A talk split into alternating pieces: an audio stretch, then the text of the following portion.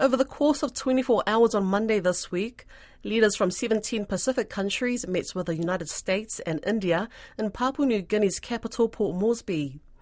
There are many side talks, press stand ups, security checks, and announcements, but the one that has been at the fore was a security pact signed between the host PNG and the United States.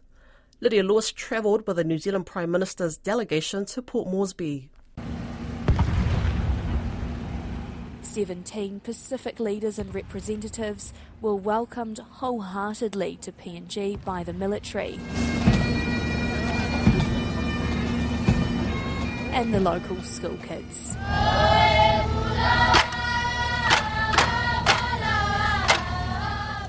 But all eyes were on the hosts, PNG, as they put pen to paper on a 15 year defence pact with the US.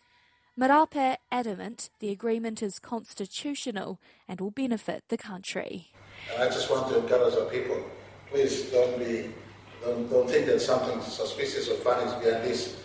It was a work over many years that has culminated over into a six-month of robust conversation between Moresby and Washington. Marape adamant the agreement is constitutional and will benefit the country.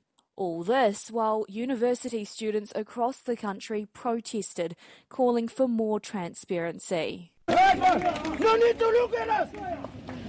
We are not different and you guys are not different. We all are one. We all are fucking citizens of this country.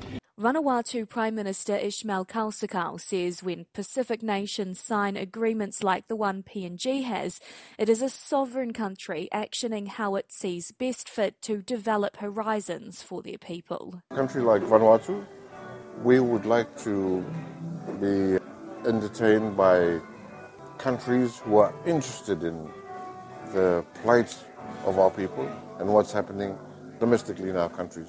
And the decisions to uh, help countries like Vanuatu shouldn't be influenced by where we should be sitting on which side of the fence. Prime Minister of Samoa, Fiame Naomi Mataafa, is not concerned about the US PNG Defence Pact. Leaders are making the point. We're not prioritizing, you know, this security thing about, you know, military presence and so forth. And when it comes to the questions around the militarization of the Pacific, this was her response. Our security is about development, livelihoods, quality of life, you know, coming through. I mean, everyone had COVID, but we know that the real health pandemic in the Pacific is you know, non-communicable diseases. You know, and it speaks to poverty, it speaks to lack of development, opportunities for growth. So that's our security. Australia's Minister for International Development and the Pacific, Pat Conroy, was not concerned. The details of the DCA have not been made public yet.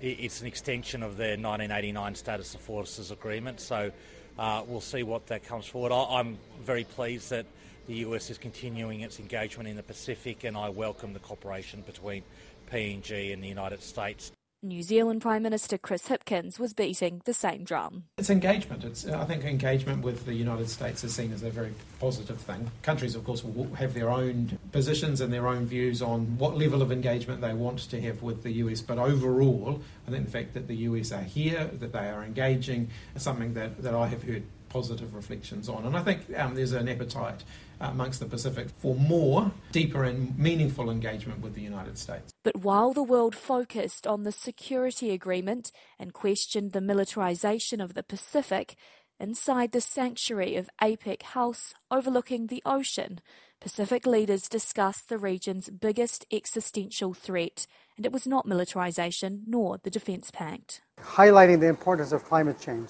whether it's the United States, which is the biggest emitter, or now, now the second biggest emitter, and then there's India that's coming up.